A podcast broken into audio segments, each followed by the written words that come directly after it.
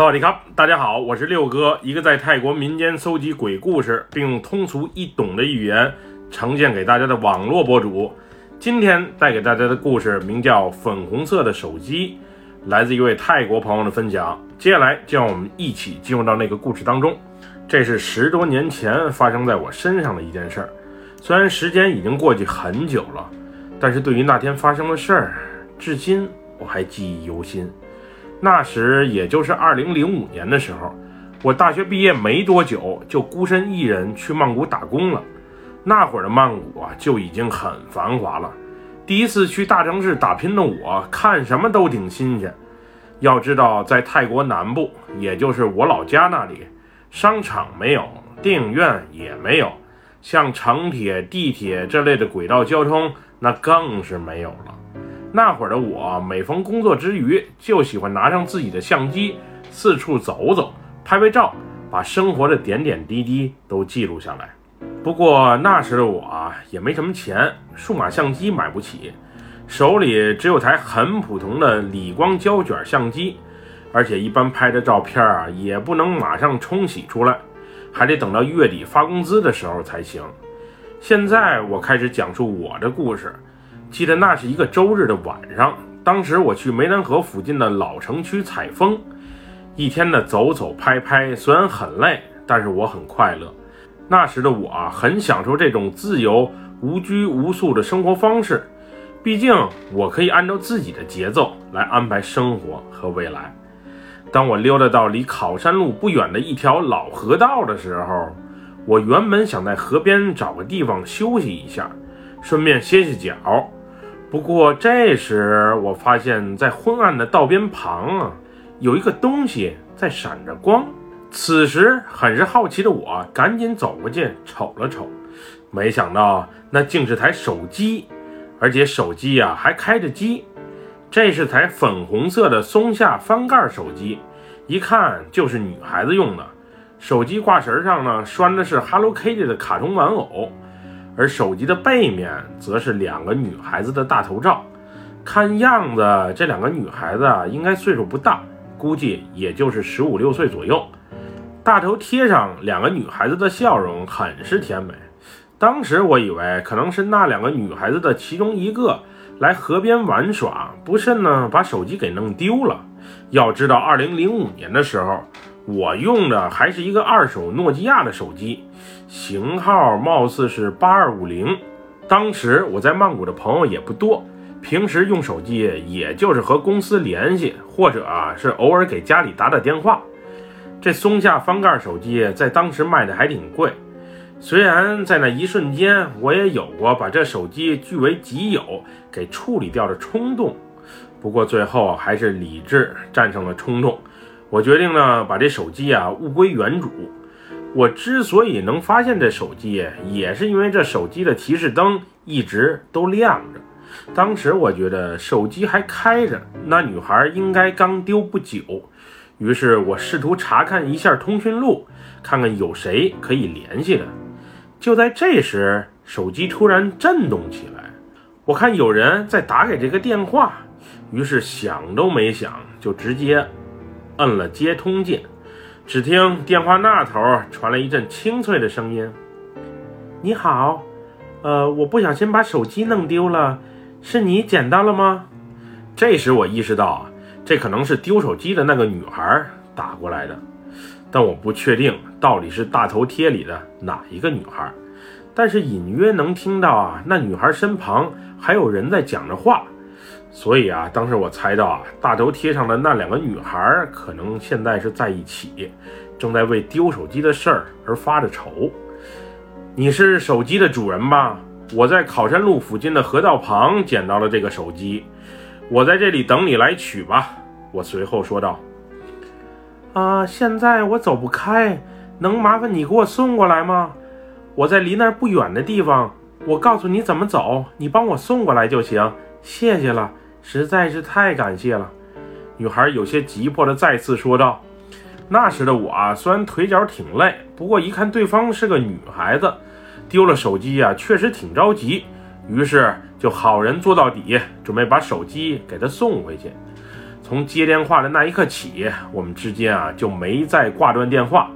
我把自己的具体位置告诉她，然后根据她的提示朝指定的位置去。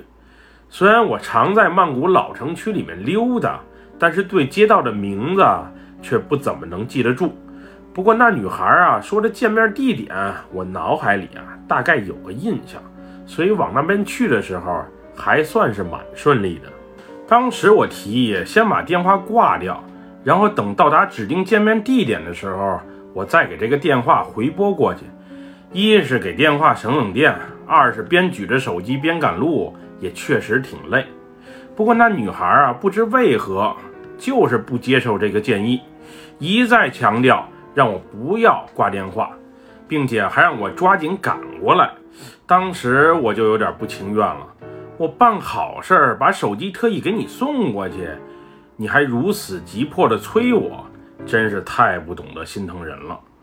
更让我生气的是，女孩还时不时的在电话里问一句：“到哪儿了？到哪儿了？”给我搞得心里啊特不舒服。于是我一气之下把手机给合上盖挂掉了。当时我想，等到了地方，肯定还能见到他们。看不见的话，我再把电话拨回去不就得了？挂掉电话后，我三步并两步的小跑着。没多久就来到了女孩电话里说的那条主干道。当时我们相约在离民主纪念碑不远的七十一便利店旁见面。那便利店啊就在马路对面的那侧，我都能瞅到了。虽然是夜晚时分，不过马路上的车也不算少。正当我过马路的时候，女孩的电话再次响起。这时我低下头准备查看一下是谁打过来的。不过因为走得太急，腿脚一绊，我竟然摔倒了，而且摔得还挺厉害，膝盖先着了地，别提多疼了。当时我考虑最多的不是自己的伤势，毕竟摔一下也没多大的事儿，我在乎的是那台粉红色的翻盖手机是否被摔坏了。马上就要物归原主了，要是手机真坏了，我还真不知道如何解释为好。此时，当我还没起身的时候，一个巨大的爆炸声响彻在我的耳旁，砰！然后只见一辆装满货物的大卡车侧翻在我的身前，毫不夸张地说，也就是在我身前七八米的位置。刚才我要不摔一跤的话，可能这辆车就给我压在底下了。毫不夸张地说，那一刻发生的事儿啊！丝毫不亚于《死神来了》这部电影的情节。虽然《死神来了》这系列的电影我是后来几年才看到的，当时的我啊一下就吓傻了。后来仔细一看，才得知原来是那辆大卡车爆胎了，估计是因为严重超载的缘故。那车在十字路口拐弯的时候呢，车胎爆了，顷刻间侧翻。幸好我刚才摔倒了，不然我是死是活还真不好说。这时深陷惊恐中的我，赶紧平复了下情绪，继续朝约定的地点赶路。毕竟失主啊还急着拿手机呢。也就几步路的功夫，我就到达了指定的便利店了。那时我看见便利店旁的电线杆下放着几束鲜花。还有一些毛绒玩具和糖果，当时我还挺好奇，谁会把这些东西放在电线杆下？难道是不要了，等着清洁工来收拾吗？就这样，我在指定的地方等了一会儿，始终见不到失主，于是我又把电话回拨了过去。不过这时电话那头却始终是嘟嘟嘟，没人接听的声音。此时，诡异的一幕发生了，我身旁的公用电话却响了起来，基本是同一时间。这时我感觉有点不寻常，但也没多想，猜着女孩啊可能是去上厕所，又或是去其他的地方了吧。之后我又等了一会儿，不过时间啊实在是太晚了，我第二天一早还得赶着去上班，于是就转身进了便利店。把手机交给了店里的员工，并告诉他们，如果要是手机的主人打电话进来，你们让他来这里取就好。当时我把手机递给的是便利店里的一个男服务员，他也答应我，如果失主打电话过来，他会告诉人家来店里取手机。交代好事情之后，我就出门啊，准备回家了。当我刚出门，没走出多远，就被店里另外一名女服务员给叫住了。她问我手机是在哪里捡到的，为什么会送到这里？于是我把刚才的经历一五一十的讲给她听。她听了之后，惊恐地告诉我，手机的主人以及大头贴上另外一个女孩，三天前因为车祸，在这个路口被撞死了。俩人当场死亡，而且死相特别的惨。那晚他当班，所以啊，他对这俩女孩的事儿印象是特别的深刻。这时的我啊望向便利店门口摆满鲜花和零食的电线杆，似乎明白了什么。那件事之后的几天里啊，我病了，而且病的还挺重，浑身发热，并且脑子里啊总有轰鸣声。嗡嗡的，去医院也找医生看了，但就是找不出病根儿。之后朋友建议我找个大师看看，估计是中邪了。于是我抽空去事故现场旁的一个寺庙，找里面的一个高僧啊帮着看看。当时我想的是解铃还需系铃人，事故现场附近的大师可能对那里的情况才是最了解的。那天我一见到高僧，仿佛他就知道我是为何而来的。当我把事情一五一十的告诉他之后，高僧告诉我，那个路口煞气很重，所以经常发生车祸。在那个路口出意外死的人很难往生。当有人车祸去世之后，他们的亡灵必须等到下一个死者的出现，才能有资格往生。估计那天那两个女孩就是为了尽快往生，所以才给我下了套。要不是我意外摔了一跤的话，可能现在漂浮在路口的鬼魂就是我了吧？